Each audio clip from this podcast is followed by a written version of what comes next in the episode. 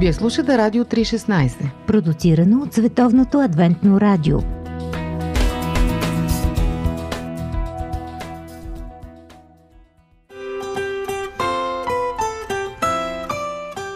По пантофи.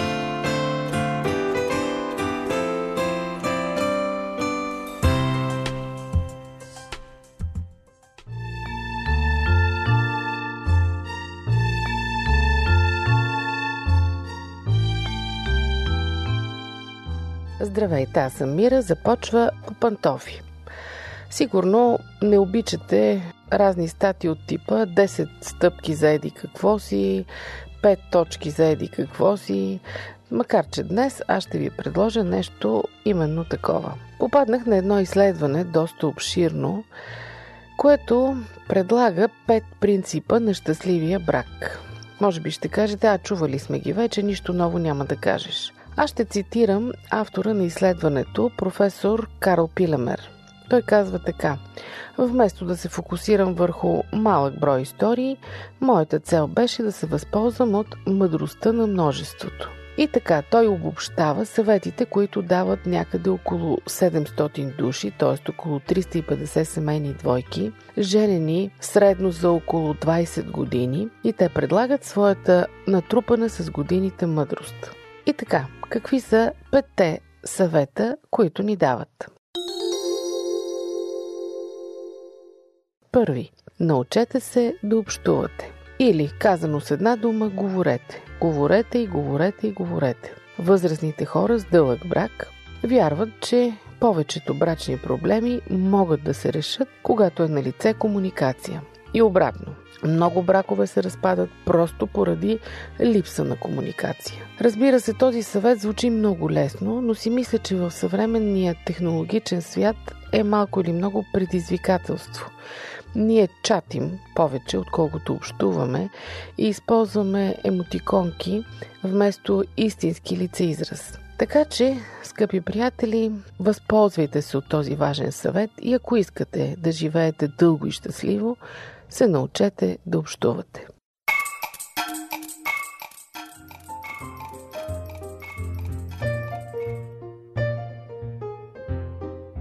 Има много изследвания, които показват, че дори възрастни хора, ако не правят промени, това а, има ефект, благоприятен ефект.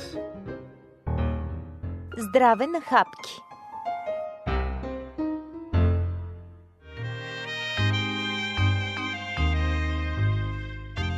Втори съвет. Опознайте партньора си преди да се ожените. Много възрастни хора го потвърждават категорично. Част от тях са се оженили много млади, но въпреки това са познавали партньорите си от много време. И те съветват младите хора да не се женят веднага след като се запознаят с любовта на живота си. Да имат възможност и време да се опознаят взаимно. Не дейте да се жените, казват те, очаквайки, че ще промените партньора си. Тоест, бързите, внезапни, така наречени курортни или вакансионни връзки не са за предпочитане, ако искате да създадете стабилно семейство. Не е добре да се натъкнете на неприятни изненади в характера му, след като Менделсон е минал.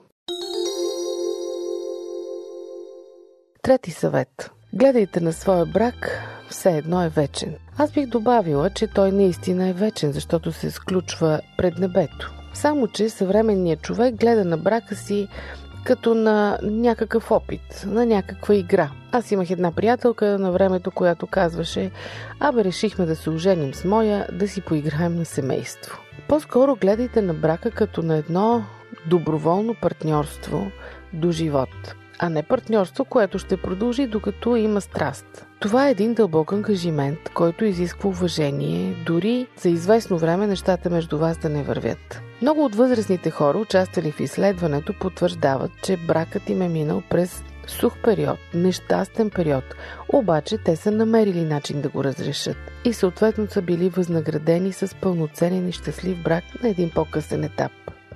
Една от възрастните жени споделя много интересна мъдрост. Казва, ние сме израснали и сме възпитани във времето, когато нещо ако се щупеше, то се носеше на поправка, а не се изхвърляше. Сякаш ние днес сме прехвърлили отношението си от вещите на хората. И както предпочитаме да изхвърлим щупения пасатор и да си купим нов, понякога предпочитаме да захвърлим пропукания брак и да го заменим с нов, вместо да се опитаме да го поправим. Четвърти съвет на участниците в проучването или четвърти принцип на щастливия брак – научете се да работите като екип. Когато човек се жени, той встъпва в брака си със своя минал опит. Той вече е някой, независимо дали говорим за професия, за хоби, за участие в някакъв спорт или каквото и да е, той вече има биография. Другият човек срещу него, неговият любим, също е с човек със своя биография. Майсторлъкът или изкуството на брака е тези две до този момент различни биографии да се съчетаят, да се влеят в един общ поток и всеки да започне да работи за другия. Всеки трябва да гледа на проблемите на другия като на свои собствени, да разглежда проблемите им като общи за двамата. Да не казва това си е мой проблем, а това си е твой проблем. Разбира се, това създаване на екип между двамата отнема време. Няма да стане веднага, така че не очаквайте бързи резултати, но непременно се стремете към това. Особено ако спазвате предишния съвет, третия, да гледате на брака си като на вечен, вие имате достатъчно време да го постигнете. И накрая петият съвет, който е много важен, е изберете някой като вас – Бракът на моменти е доста труден, казват възрастните хора от изследването, но е много по-лесно, ако е с някой, който споделя вашите интереси. Ако идвате от сходна социална среда, ако имате сходни възгледи за живота. Най-основната нужда е за сходство в основните ценности, свързани с потенциални взривоопасни въпроси, като отглеждането на децата, отношението към парите и религията. Тоест, Нещо, което ние много пъти сме го повтаряли в нашите предавания. Важно е двамата да имате една и съща вяра, да споделяте едни и същи ценности, да виждате по един и същи начин ролята си в обществото, да планирате възпитанието на децата си в една и съща посока, да вярвате в един и същи Бог. Защото разногласията по всички тези основни ценности, основни пунктове на живота могат да създадат огромни пукнатини между вас.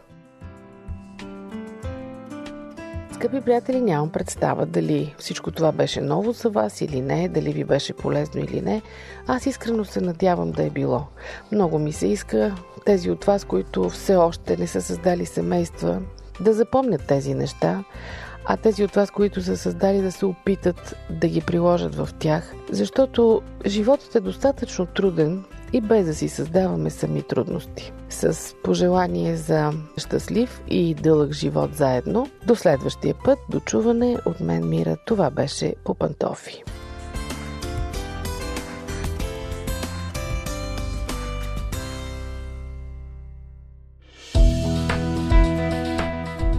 Радио 316, точно казано.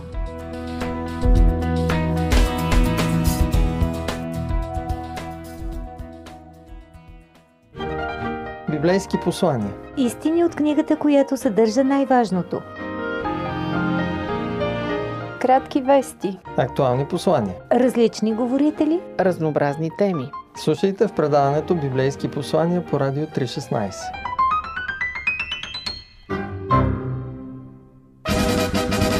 Какво да кажем Какво за... да кажем за... Какво да Какво кажем да кажем за... за... И какво да кажем за... Какво да кажем за... Кажем за... Какво да кажем за...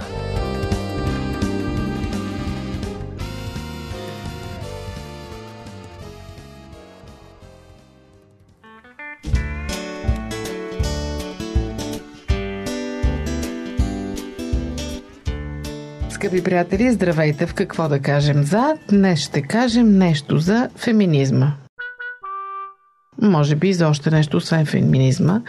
Това е гореща тема, щях да кажа топла, ама всъщност тя е гореща и предизвиква разделение, когато си говорим. Поне в България Феминизма е горе-долу мръсна дума. Дори има жени, които не искат да си признаят, че са феминистки, защото това не звучи много добре в ушите на останалите. Много течения има в феминизма, различни подразделения. Няма да говорим за това. Днес сме се събрали две жени, двама мъже, Ради, Борис, Боби и аз. И днес ще си говорим за това как разбираме феминизма, как го живеем феминизма днес, как го тълкуваме от гледна точка на християнството, разбира се. Нека да започнем с това. Християнството е било обвинявано векове наред, че подхранва мъжката хегемония, че потиска женския пол. Знаят се там средновековните спорове за това дали жената има душа, дали изобщо е пълноценен човек. Християнството обвинява и за сексуалното потисничество и така нататък. Тук сме вярващи хора. Вие как мислите къде се вмества феминизма в Библията? Може би противоречията идват от неразбиране и на двете. И на Библията, и на самия феминизъм като идея. Ти как го разбираш феминизма? Опит за изравняване на правата. Само опит. Сега дали е, успешен. дали е успешен или не е друга тема. Просто казвам как го разбирам. Проблемът с а, християнството и феминизма е наистина неправилното разбиране на, на това понятие и това, което стои зад него.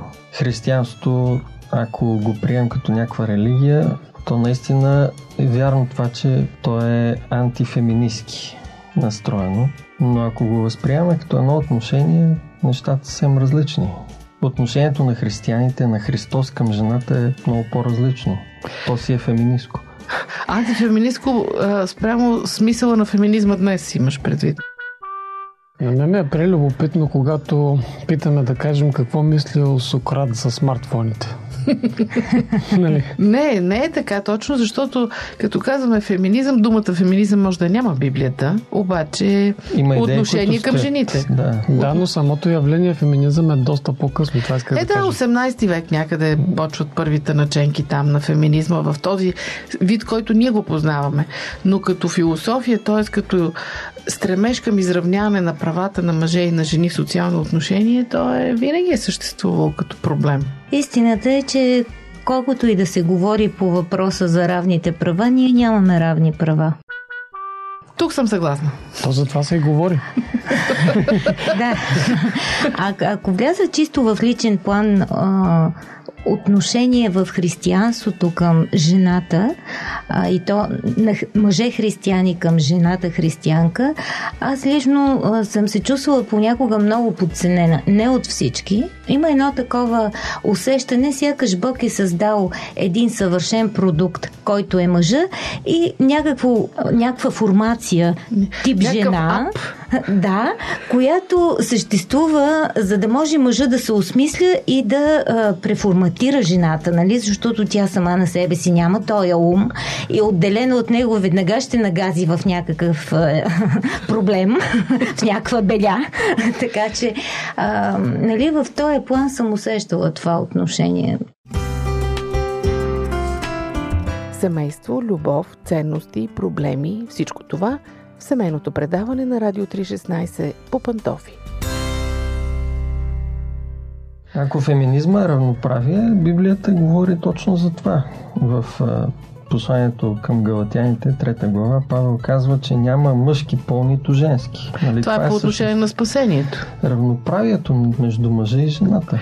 Не само може... по отношение на спасението. Мисля си, че може би е на, на, наслоено това, защото в крайна сметка клират е от мъже в цялата църковна история. Дори в съвременните протестантски църкви, които са сравнително нови в историческо отношение, и там служителите са предимно мъже и може би оттам идва... Но пък той идва, защото такава е била културата. Да, това е вече друга тема, но аз си мисля, че ако стъпим на основния закон на Библията, който е любовта, ако той се изпълнява на 100%, феминизма се превръща в нещо излишно. Защото когато има любов между хората и всеки изпълнява там къде беше този текст в Галатяни пак, всеки да счита другия по-горен от себе си, uh-huh. ако не се лъжа беше там. Ако това се изпълнява, никакви проблеми. Всъщност проблема идва, може би, от нашия си егоизъм, в който всеки се мъчи да се наложи на другия, не знам. Вреден ли е феминизма или е полезен според вас днес? Като явление, като движение, като резултати? Ами, феминизма е нещо положително според мен, от гледна точка на правата, за които се борят жените и които мъжете трябва да подкрепят. Според мен от тази гледна точка е полезен. Иначе, както всяко полезно нещо, си има и своите отклонения. Знаеш ли колко много мъже няма да се съгласят с теб? Ами аз съм си феминист по душа. Блазей на женати.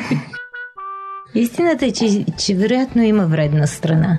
Защото, нали, ние, както сме сътворени по дефолт, е да има мъжкото и женското нали, нали, начало, което в една хармония да се допълват и нали, това е божествената идея. От една страна, нали, виждаме как а, сега в самата култура жените стават някакви мъжествени, жените, мъжете стават женствени, просто се чудиш кой кой е.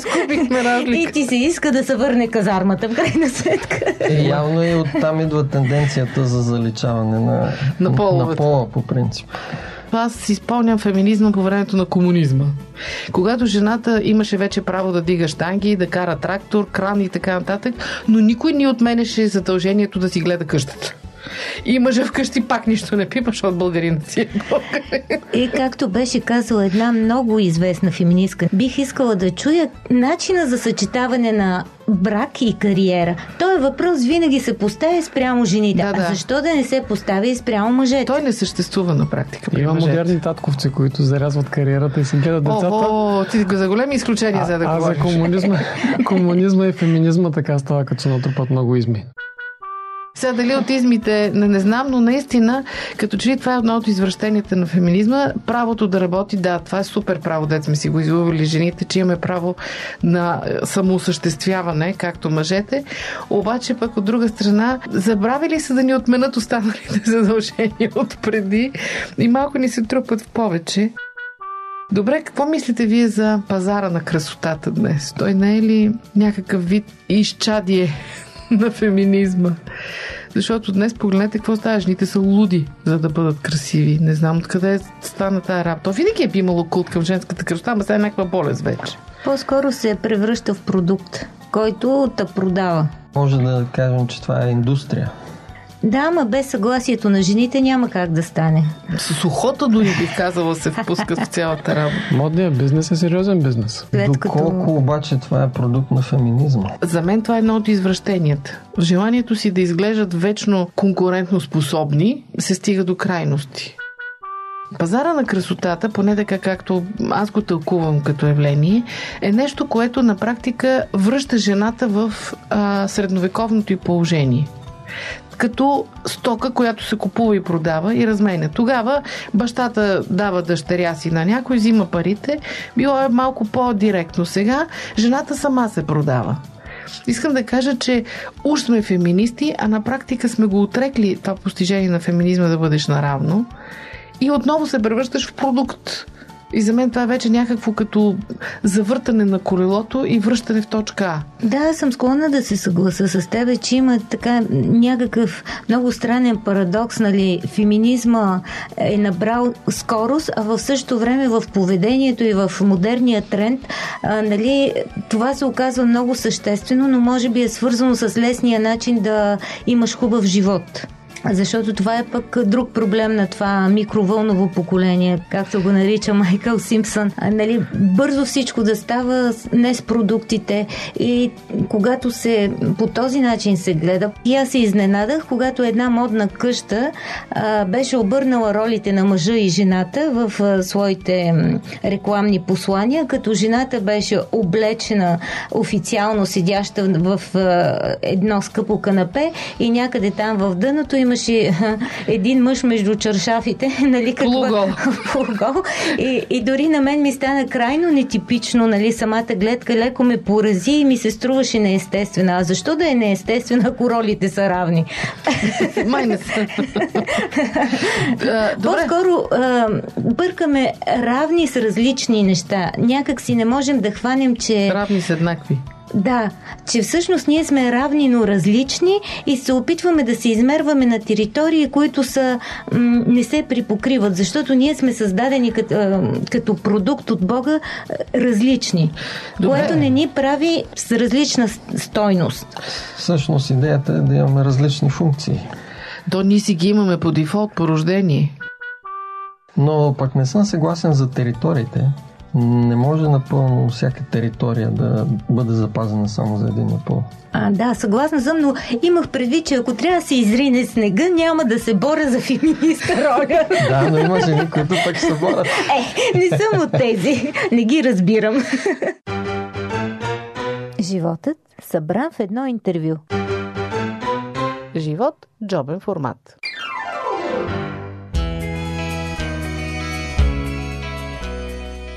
Феминизма в някои от формите си отрича ролите на половете, нещо пък, което противоречи на библейското схващане. Как да ги съчетаем двете? Хем да бъдем равноправни, хем да играем различни роли. Еми всичко, което говорихме до момента и това, което задаваш като въпрос, говори за страничните ефекти от залюляване на махалото в едната крайност. Значи феминизъм, феминизъм, обаче когато стигне до крайности, се получават точно тия неща. Ролите много упорито се отричат, дори от християнски автори. Виждала съм го, чела съм го и затова го казвам.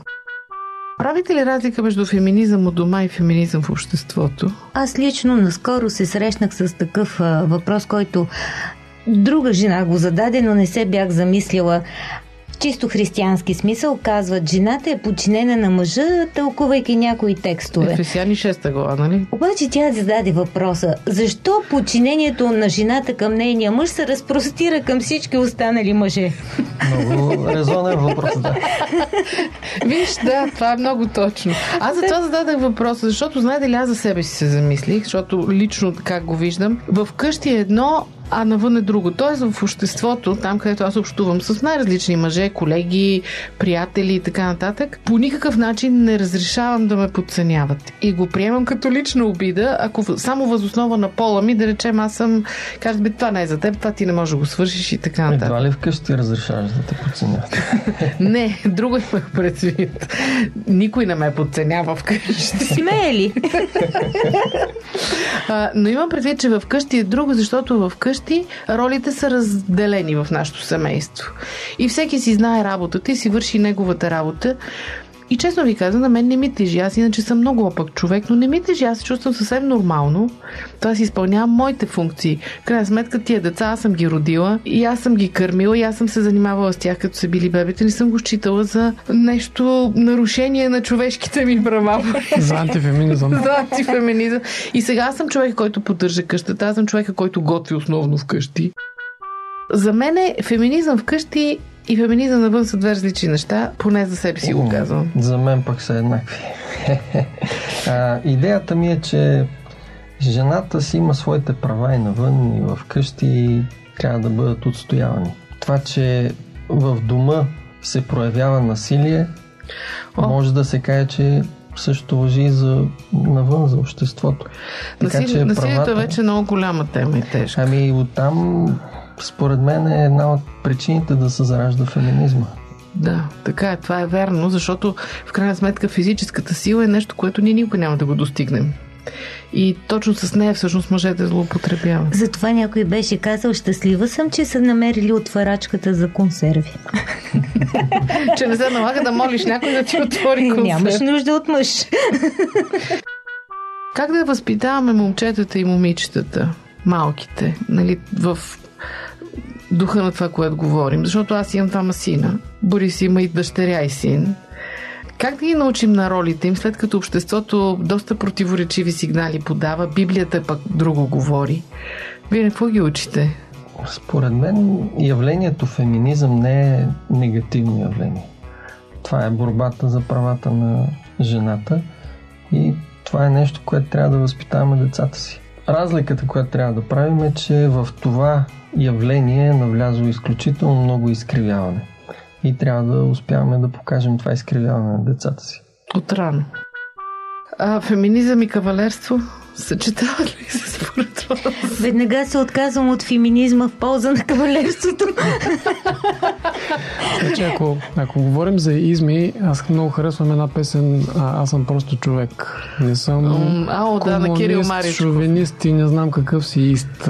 Достатъчно е да научим децата си да бъдат хора, които уважават другите хора. Независимо от какъв пол са, религия, мислене, възпитание, образование и каквото ще да е. Самия факт, че са хора, това означава, че трябва да бъдат уважавани, също и на себе уважение, независимо от кой пол си. И тук Така малко че- влизаш в противоречие с кавалерството. Така че измите не съм и много любител. Феминизми, комунизми и разни каквито да е да са.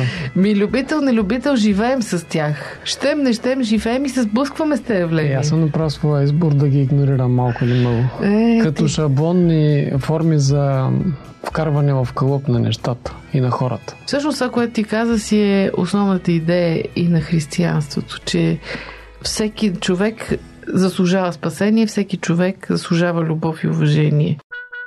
Ох, как ми се иска тия неща да се получат и на практика, да ви кажа честно. Скъпи приятели, не знам дали нашата дискусия ви беше интересна. Предполагам, че поне ви накарахме да се замислите. Ако смятате нещо различно по въпроса, ако имате друго мнение, ще очакваме да се свържете с нас до чуване до следващия път.